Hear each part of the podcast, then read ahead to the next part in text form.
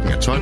Nu er der nyheder på Radio 4. Undervisningsminister Mathias Tesfaye vil stramme op på ordensbekendtgørelsen for skolerne efter sager om grænseoverskridende adfærd. Mette, du er en børnemorder, som lyder et af mange udfald mod statsministeren på Instagram. Og det er udemokratisk, mener Socialdemokratiets udlændingeordfører. Hvis Nye Borgerlige overlever som parti, så bliver der kampvalg om formandsposten. Her er nyhederne på Radio 4. I studiet Henrik Møring og Asbjørn Møller. Børne- og undervisningsminister Mathias Tesfaye planlægger at skærpe ordensbekendtgørelsen for landets skoler. Det siger han til TV2 efter et møde med Folketingets partier efter sager om alvorlig grænseoverskridende adfærd på to skoler, som flere medier har berettet om. Der skal ikke være plads til seksuelle overgreb i folkeskolen. Vold hører ikke hjemme i folkeskolen. Det gør den heller ikke i det eksisterende regelsæt. Så det, jeg er optaget af at finde ud af, det er, har skoleledere de rigtige værktøjer i værktøjskassen? Først vil han danne sig et overblik over, om der er sket en stigning i antallet af overtrædelser af skolernes ordensreglementer, og om der er sket en generel forråelse.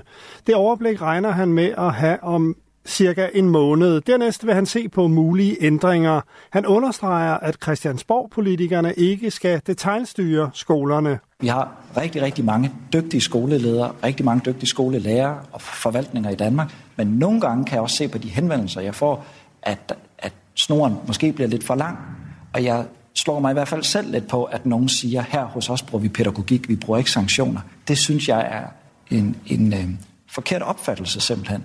Sanktioner er også pædagogik, og børn har også brug for at se, at handlinger har konsekvenser, og det har forældre også. I den ene af de to aktuelle sager, den på Borup skole i Køge, har borgmester Marie Stærk i dag meldt ud, at hun indstiller til byrådet, at sagen skal underkastes en uvildig ekstern undersøgelse. Det sker efter, at medier har beskrevet, at elever på skolen i de seneste år har udvist grænseoverskridende adfærd over for andre elever. Ifølge borgmesteren skal undersøgelsen afklare, om kommunen har håndteret sagerne korrekt. Det er et demokratisk problem, at flere kommer med voldsomme beskyldninger til statsministerens opslag på Instagram. Det siger Socialdemokratiets udlændinge- og integrationsordfører Frederik Vad til Radio 4. Mange af de her mennesker ser man aldrig deltage i diskussioner om pensionsalder eller klimakamp eller noget som helst andet. De mobiliseres kun, når det handler om noget, der foregår tusindvis af kilometer væk, eller når det handler om udlændingepolitik. Og det er, synes jeg, et meget, meget stort problem, et demokratisk problem, som vi skal tage meget mere alvorligt, end vi gør. De mange udfald mod statsminister Mette Frederiksen på Instagram tager afsæt i krigen mellem Israel og Hamas. En af kommentarerne lyder, Mette, du er en børnemorder. Når man har den adfærd konsekvent og kontinuerligt, så er det jo ikke en politisk debat, så er det jo ikke en uenighed, så er det jo ikke en kampagne, så er det jo i virkeligheden en ødelæggelse af den demokratiske samtale. En anden kommentar i Mette Frederiksens kommentarspor lyder frygtens dronning, du lever og ånder for krig og folkemord. Den er skrevet af Ahmed al Abd til et opslag om, at Mette Frederiksen sammen med den tyske kansler Olaf Scholz havde besøgt en artillerifabrik i Tyskland. Radio 4's Søren Mejer Jensen fangede ham på telefonen.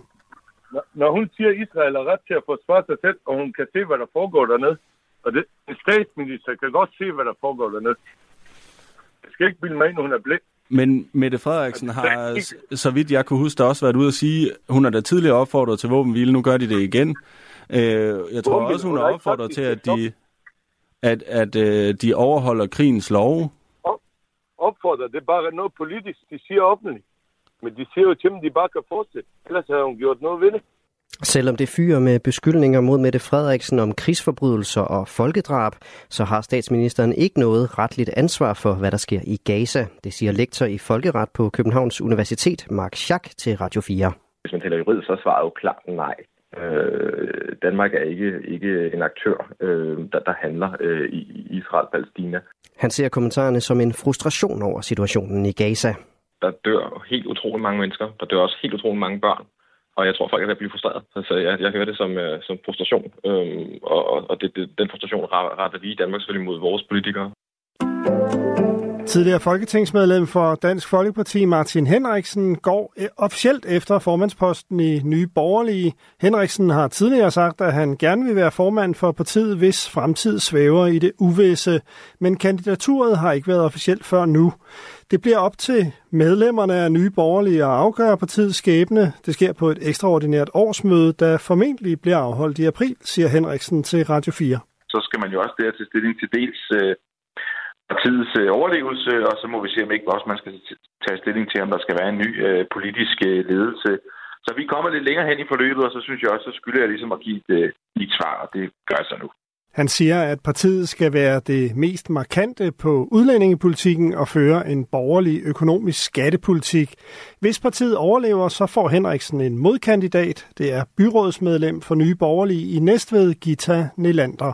Jeg synes jo stadigvæk, at Martin bærer rundt på noget DNA, og der er jeg jo slet ikke. Så, og der, jeg synes også, der er en forskel i forhold til den politiske bredde, hvor jeg synes, jeg har en større bredde, og det er måske i kraft af, at jeg sidder som enmandsherre både i byrådet og i regionen, og skal forholde mig til mange politikområder. Der er brand ombord på et fartøj ud for Yemen efter et missilangreb. Det rapporterer et britisk agentur for maritim sikkerhed. Fartøjet blev angrebet med 2 missiler, som forårsagede en brand ombord, lyder det. Koalitionsstyrker reagerer på angrebet, oplyses det. Sikkerhedsfirmaet Ampry rapporterer også om brand ombord på et fartøj og nævner et britisk eget tankskib, som sejler under staten Palaus flag. Skibet er øjensynligt kommet fra Thailand og har retning mod Det Røde Hav.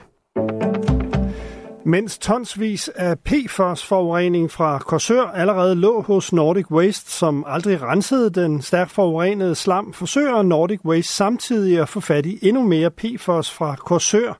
Det fremgår af hidtil ukendte mails, som Radio 4 har fået aktindsigt i. En af firmaets medarbejdere skrev af egen drift til Slagelse Kommune for at høre, om kommunen havde en fornemmelse af, om der kommer mere PFOS-jord. Området ved den tidligere brandskole i Korsør, hvor PFOS-slammet stammede fra, er blevet betegnet som en af de mest forurenede grunde herhjemme. Nordic Waste stod klar til at tage imod mere PFOS fra området, viser de nye mails. I offentligheden har Nordic Waste tegnet et billede af, at firmaet kunne fjerne det svært nedbrydelige og kræftfremkaldende fluorstof PFOS fra jord gennem et særligt vaskeanlæg. Miljøstyrelsen har tidligere oplyst til Radio 4, at styrelsen i 2021 ikke kendte til danske virksomheder, som kunne rense PFOS ud af jord. Eksperter og samarbejdspartnere undrede sig derfor, da Radio 4 tidligere på måneden fortalte, at en jordprøve, som Nordic Waste selv havde udtaget og sendt ind til myndighederne, viste, at den stærkt forurenede PFOS-slam var forvandlet til ren jord. Det lyder som om, det kan være blandet op med jord et andet sted fra, sagde professor i miljømedicin Philip Grandjean fra Syddansk Universitet i den forbindelse. I december forrige år erkendte Nordic Waste så i en intern mail til Randers Kommune, at de 22 tons PFOS-forurening fra Slagelse Kommune aldrig var blevet renset. Jordprøven var taget af jord, der ikke stammede fra Korsør. Nordic Waste har ikke ønsket at kommentere sagen. Et flertal i USA mener, at både præsident Joe Biden og tidligere præsident Donald Trump er uegnet til at sidde i Det Hvide Hus. Det viser en måling i dagbladet New York Daily News. 64% af de adspurgte vælgere finder dem begge mentalt uegnet til præsidentembedet. 2/3 af deltagerne siger, at de finder den 81-årige Biden for gammel til at sidde endnu en periode, mens der er alligevel 49%, som giver ham deres støtte som præsident. 45% siger, at de støtter den 77-årige Trump. Den brasilianske fodboldspiller Dani Alves har ved en spansk domstol fået en dom på 4 år og 6 måneders fængsel i en sag om voldtægt, det skriver Reuters. Alves blev dømt for voldtægt mod en kvindelig natklubgæst på et diskotekstoilet i Barcelona tidligt om morgenen den 31. december 2022. Ifølge offeret tvang Alves hende til at have sex, selvom hun flere gange sagde nej. Selv har fodboldspilleren nægtet sig skyldig. Det seneste døgn har Østjyllands politi igen oplevet mange tyverier af sidespejle fra især Tesla-biler i Aarhus. Politikredsen har det seneste døgn fået 35 anmeldelser om tyveri af sidespejle. De nyeste anmeldelser drejer sig især om tyverier fra Viby og Tilst, lyder det. I går meldte politikredsen om, at man havde fået 63 anmeldelser om tyveri fra personbiler. Her drejede størstedelen sig også om tyveri af sidespejle. Ingen er anholdt i sagen. Diset og stedvis kan der komme lidt regn eller finregn, 5-10 graders varme og let til frisk vind omkring syd.